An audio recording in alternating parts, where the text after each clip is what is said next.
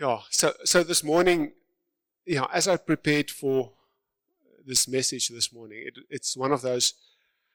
Ah, Lord, do I do you really want to want me to preach this word, or maybe don't you want to give it to Skulk to preach, or don't you want to give it to Brian to preach, or somebody else? Because it's it's something that that's re- really close to my heart, and and it's out of love. So because God is love, eh? And the words that came through this morning is all about us just breaking walls and just be expectant. So who who of us are like really expectant of God, like for God to do something in our midst? I guess all of us have this expectancy in us that God just come and do something in us.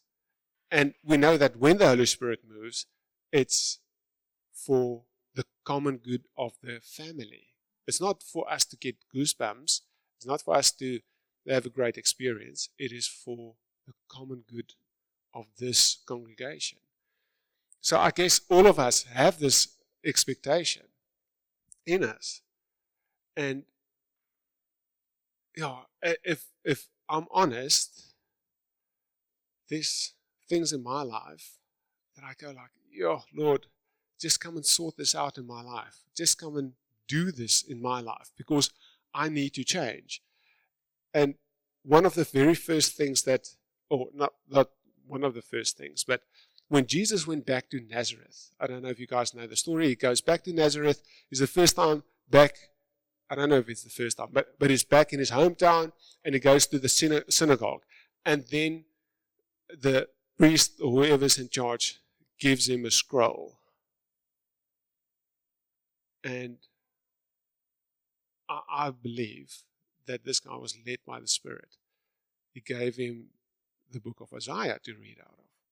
And then Jesus goes to Isaiah, and we can put this up on the board, goes to Isaiah 61, 61 verse 1. And it says, The Spirit of the Lord God is upon me, because the Lord has anointed me to bring good news to the poor. He has sent me to bind up the brokenhearted, to proclaim liberty to the, captives, and the opening of prison of the prison to those who are bound. And I believe in one way or another, we are poor and we need Jesus to come and help us.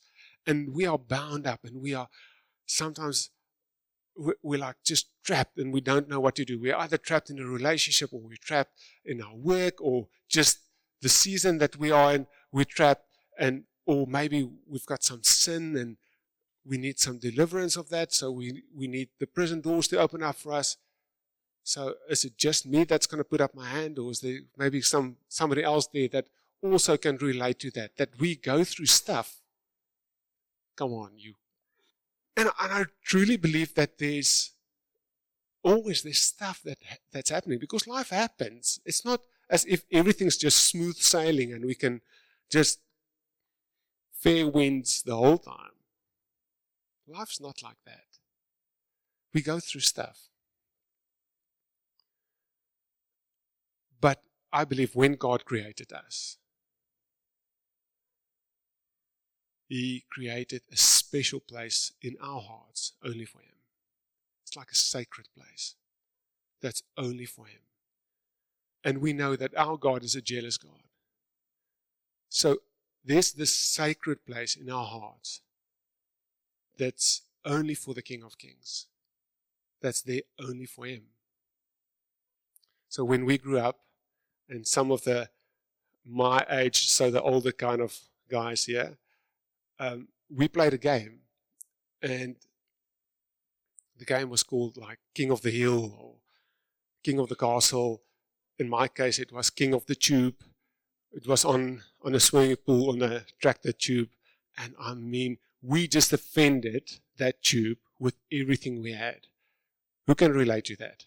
And and I think the whole angels of the whole town was there just protecting the kids for not bumping their heads on the side of the, the pool and getting stitches. But we, we defended that position. We defended our position on the tube. And we said, no ways, you're not going to get me. I will rather drown than you getting me off this tube. And it was a lacquer game. And even my kids, when they were a little bit younger, and I think it's more a, a boy and a guy thing, and I, I think guys will still do that kind of a king of the hill thing. So my, my boys will defend that, that little step in the pool like fiercely. I mean, they will kick my little girl almost in the face just to get her off. I won't say which one of the boys would do that, but they would be so proud of defending that position. The king of the hill, king of the step, or king of the tube, or whatever. And you know what? There's actually something like that in the world. So there's actually a definition. If you go search king of the castle, king of the hill, there's actually a definition for that. And I'm going to read you this definition. It says, King of the castle is an extremely advantageous position of comfort and well being. It can also refer to someone who is in complete control of a situation and seems to have no problem at all maintaining that position. And on the one hand, we've got this thing, Lord, I come to you and I give you my heart. I give you my life, everything. Just come and fill me. Come and fill me now. That's when we give our hearts to the Lord. We go like, yes, Lord, I give you my heart and come and fill me completely. And on the other side, we go like, I want to be king of my castle. So my question is, who's the king of your heart this morning? And if we can go to Ephesians 3, verse 14 to 19, it says, For this reason I bow my knees. This is when you give your heart to the Lord. You go, For this reason I bow my knees before the Father, from whom every family in heaven and on earth is named, that according to the riches of his glory, he may grant you to be strengthened with power through his Spirit in your inner being, so that Christ may dwell in your hearts through faith, that you, being rooted and grounded in love, may have strength to comprehend with all the saints what is the breadth and the length and the height and the depth, and to know the love of Christ that surpasses knowledge, that you may that you may be filled with all the fullness of God. Who wants to be filled with the fullness of God? Okay, so I still see there's some people hesitant that don't want to put up their hands. So if you don't want to put up your hand now, it's fine. You won't be filled with the fullness of God. So who wants to be filled with the fullness of God? I just want to see, I just want to make sure that I'm in the right church. Otherwise, yeah, I've got a bit of a problem, eh? And it makes me think of a story. I don't know if you guys know the story of the woman or the widow with the oil. So just a bit of background.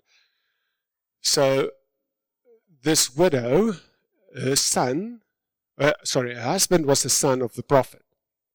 And then her husband died, and she calls out to Elijah and says, Elijah, I'm in big trouble. My creditors are coming to fetch my boys in order to pay off my debt. I don't know what to do. And Elijah comes and he says, What do you have? I've got a little bit of oil and then Elijah says, Okay, go and fetch all the empty vessels that you have in your house, and even go to your neighbor's house and go and fetch those empty vessels. And then close the door and start pouring the oil into those vessels. She obeyed Elisha and she started pouring the oil, and the oil stopped flowing when there were no empty vessels anymore. So the, here's the thing only, only an empty vessel could receive the oil. Not a vessel with something in it already, not a cracked vessel. So, my prayer this morning is that we can come to God and say, God, come and fill me. But if we do that, we need to come with empty hearts as an empty vessel. So, again, I want to ask who is the king of your heart? So in the beginning of the year, I had this great expectation. I said, God, come and move. And normally I ask God at the end of the previous year or the beginning of this year, I asked God, God, just give me a word. What's the word that you give to me as a family, for my family, or as Andre? What's the word that you give me? And he gave me Psalm 63. Yeah, Psalm 63. So if you can put that up. And this is David. And it's an amazing story. So this is David praying to God. And he says, Oh God, you are my God. Earnestly I seek you. My soul thirsts for you. My flesh faints for you. Another translation says, My, my, my soul actually, my body aches for you. God, my body aches for you. As in a dry and weary land where there is no water. Now, the story behind the scripture is, and I believe this is God that did this. So here's David, anointed king, very, very successful king. And I mean, he's anointed by God to be king of Israel. And here comes his son, Absalom, and he chased him into the wilderness. Yes, David, the anointed king, the one that's supposed to lead the country or the nation, and he loses his kingdom.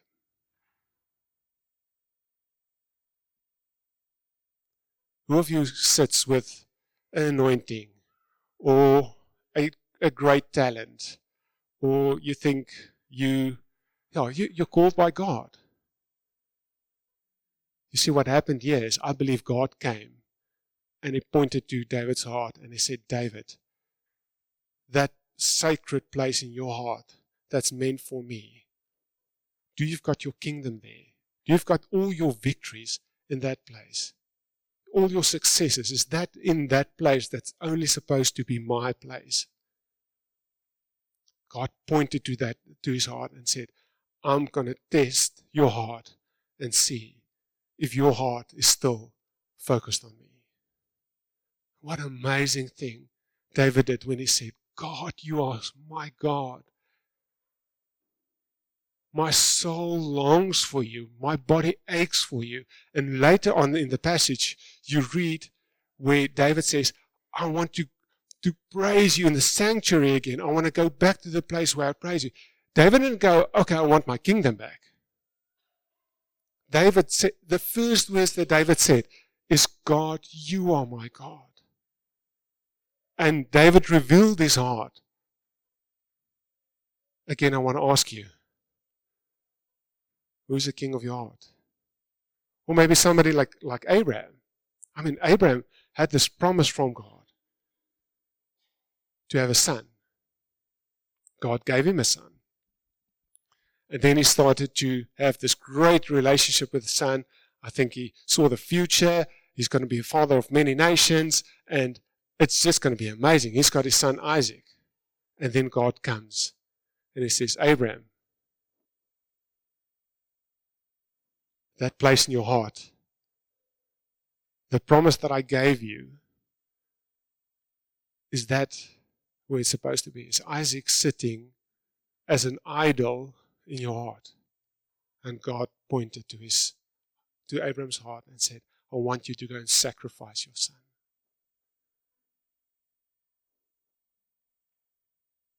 What would we do if we have a promise from God, maybe of a husband or a wife or children or great business, and God comes and says, I've given you the promise that I gave you.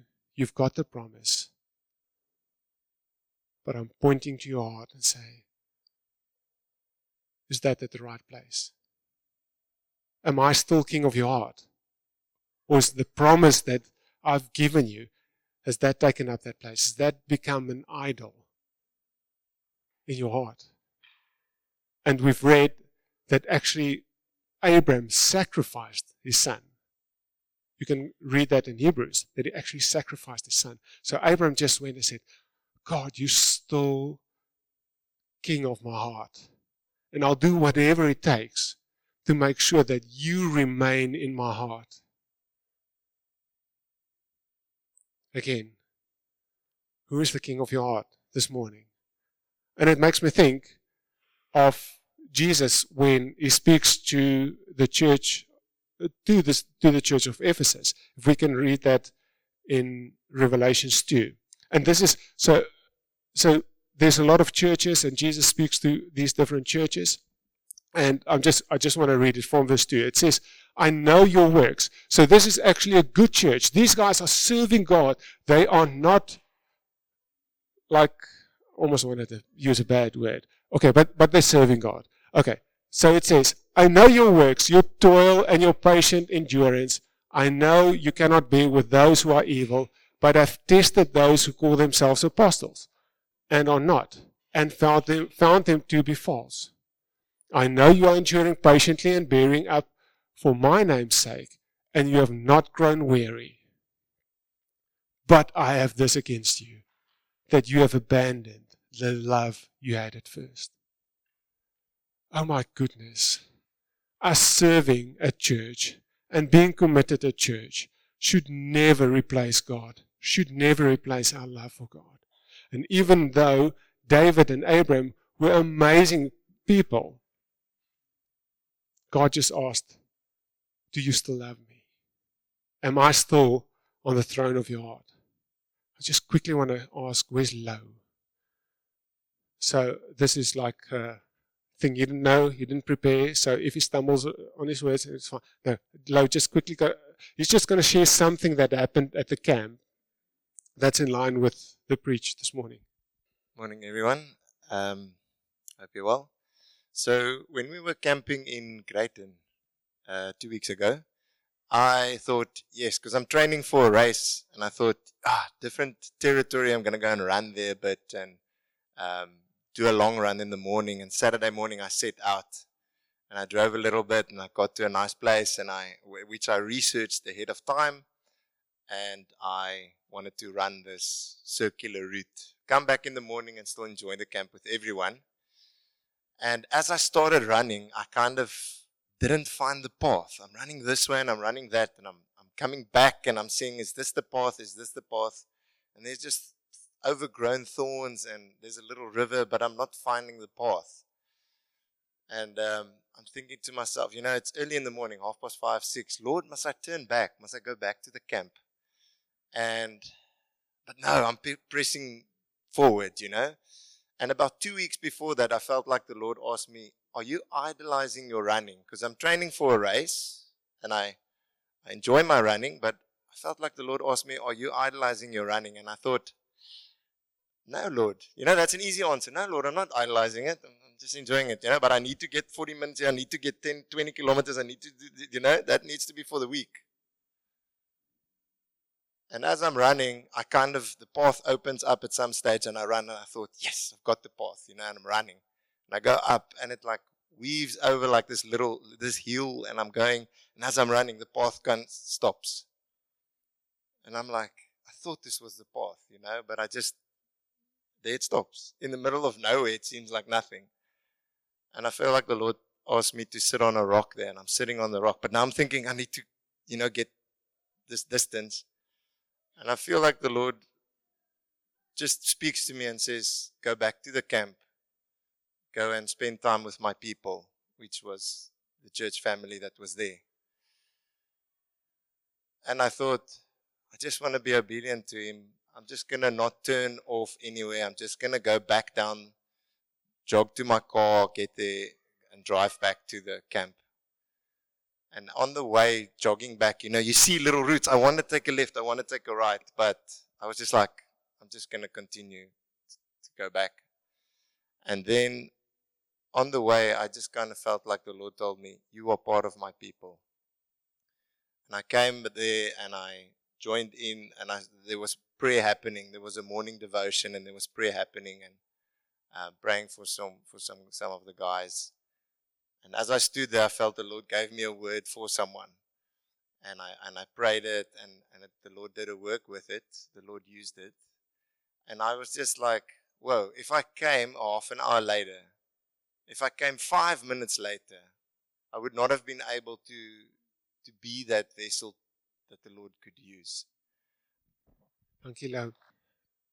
It's going to be awkward, but I, I always tell the youth I'm not intimidated by silence. So, but just, just a moment.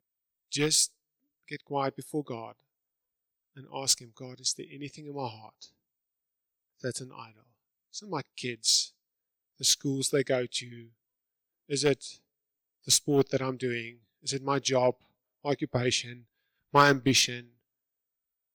It's my calling, the promise that you gave me. Is there something, Lord, in my heart that offends you, something that's not from you, just for a while? See, the other guy that I want to talk to you about is a guy that I feel you. I think the two of us are more or less the same kind of person. And um, yeah, the more I read about this oak in the Bible, the more I go, I think we would have been like great chummies. And it's Jacob. I mean, Jacob was just this. I mean, to trade a bowl of soup for birthright. I mean, that's just amazing. I think that's the best trade ever. That guy can sell ice to Eskimos. He can, because that is amazing what he did. But that's Jacob. So Jacob was this guy that he could do anything. He had this amazing, amazing ability. And I think he would have been living in this time, he would have been like this rich guy. But he relied on his own strength. So obviously he basically stole his birthright from Esau, Esau and then was really successful in building up his flocks and all his servants and all those things. And then came a time when his natural ability ran out, kind of thing. So he left the place where they were living and went back to where, he's from. And so I think he sort of thought, okay, maybe I must just test the waters. And he sent some of his servants just to see what's going on. And his servants came, came back and said, okay, but Esau, Esau is on his way. And I think he was like just scared, completely scared. And he thought, what am I going to do? His natural ability just stopped right there. He couldn't manipulate people. He couldn't sell him out of that position. He couldn't negotiate himself out of that position. He's just, Esau is coming and he's probably mad. So he sort of thought, oh, okay, maybe I send all the animals in front of me and then I'll send all my servants and then I'll send all my kids and then, okay, I'm willing to sacrifice all my wives. I'm going to send all my wives and, and then I'll be the last one to go kind of thing. So you can read the story. That's basically what happened. But that night, he wrestles with God. And he wrestles, and the Bible says he wrestled with God until the morning. And then he said, God, I'm not going to let you go unless you bless me. that's a very dangerous prayer to pray. But he prayed that. He said, Okay, I've got no way out. God, I don't know what you do. I'm not going to let you go unless you bless me. And then God did something amazing. He touched his hip. And for the rest of his life, he walked with a limp. So the sign in that is God touched his physical ability because he relied on his physical ability. He had this great talent and he this great ability, but when he prayed, God bless me, God touched his physical ability as a sign not to rely on your physical ability. So we see that at the end, him and Esau get reunited and it's an amazing thing. But guys, the most dangerous thing is if we put ourselves, our physical ability, as an idol in our hearts. If we go, you know, I can do this, and we stop relying on God and we stop relying on the Holy Spirit.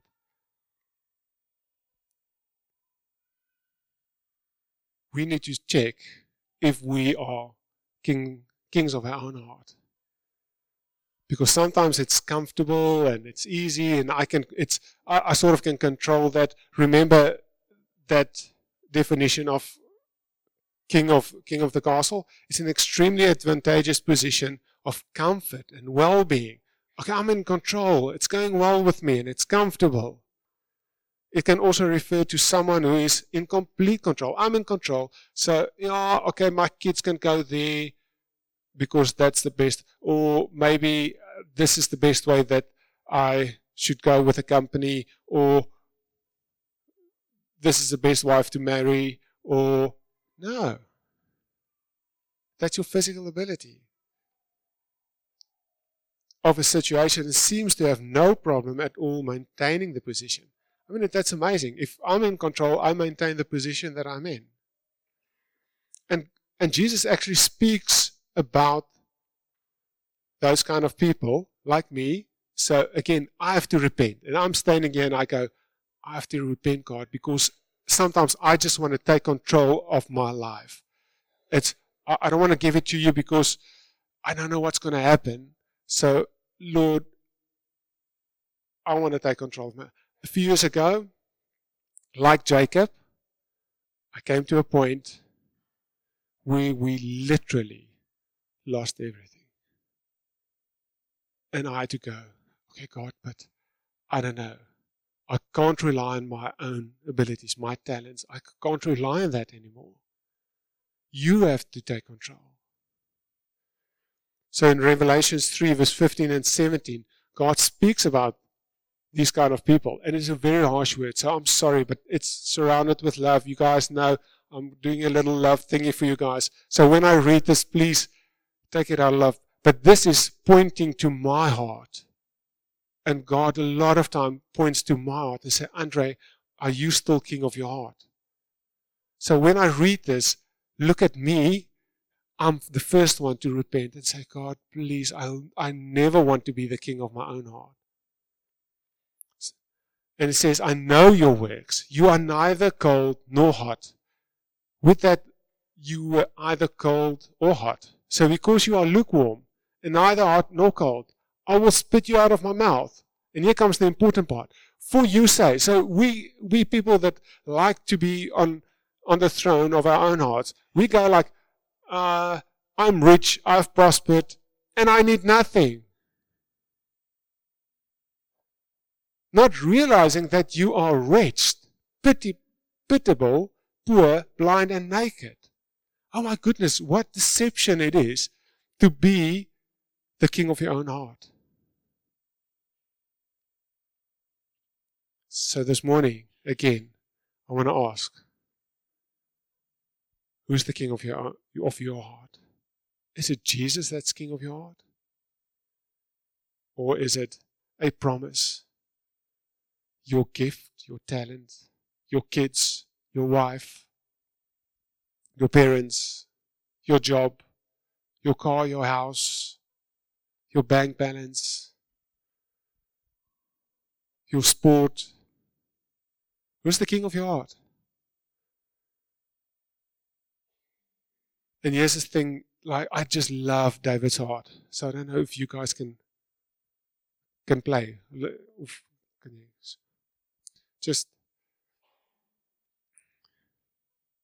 so I just love David's heart. So we know what happened with Absalom, and that he said, God, you're my God. My soul longs for you. My body aches for you.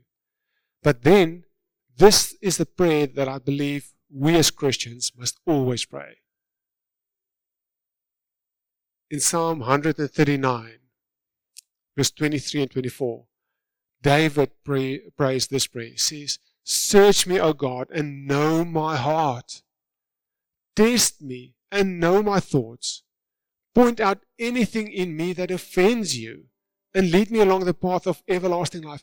God, come and point, take your finger, point at my heart and say, and say, say, Andre, that thing in your heart is not from me.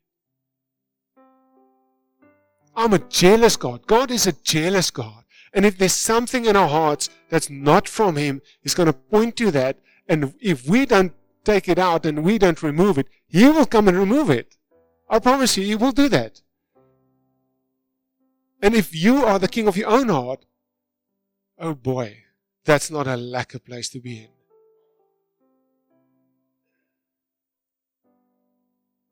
But that's the love of God. He wants to come and point things out.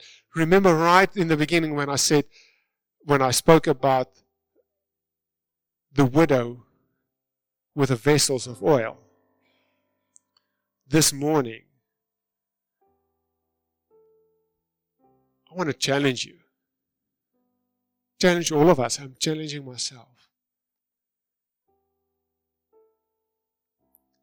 And say if there's something in your heart that's not supposed to be there, and you still go, God, fill me up, God, bless me. I almost want to say, how can you ask that if there's something in your heart? If you've got a dirty vessel and a vessel that's come, got something already in that, how can you ask that?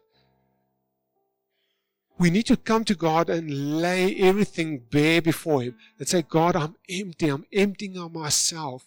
This thing in my heart that's not from you, remove that from me. Point that out because I want to be in front of you and just receive from you, God. I want more of you. All of you guys put up your hand earlier to say, I want more of God. All of us put up our hands. And I'm the first one this morning to say, God, search me, search my heart, come and point out that's something that's not from you.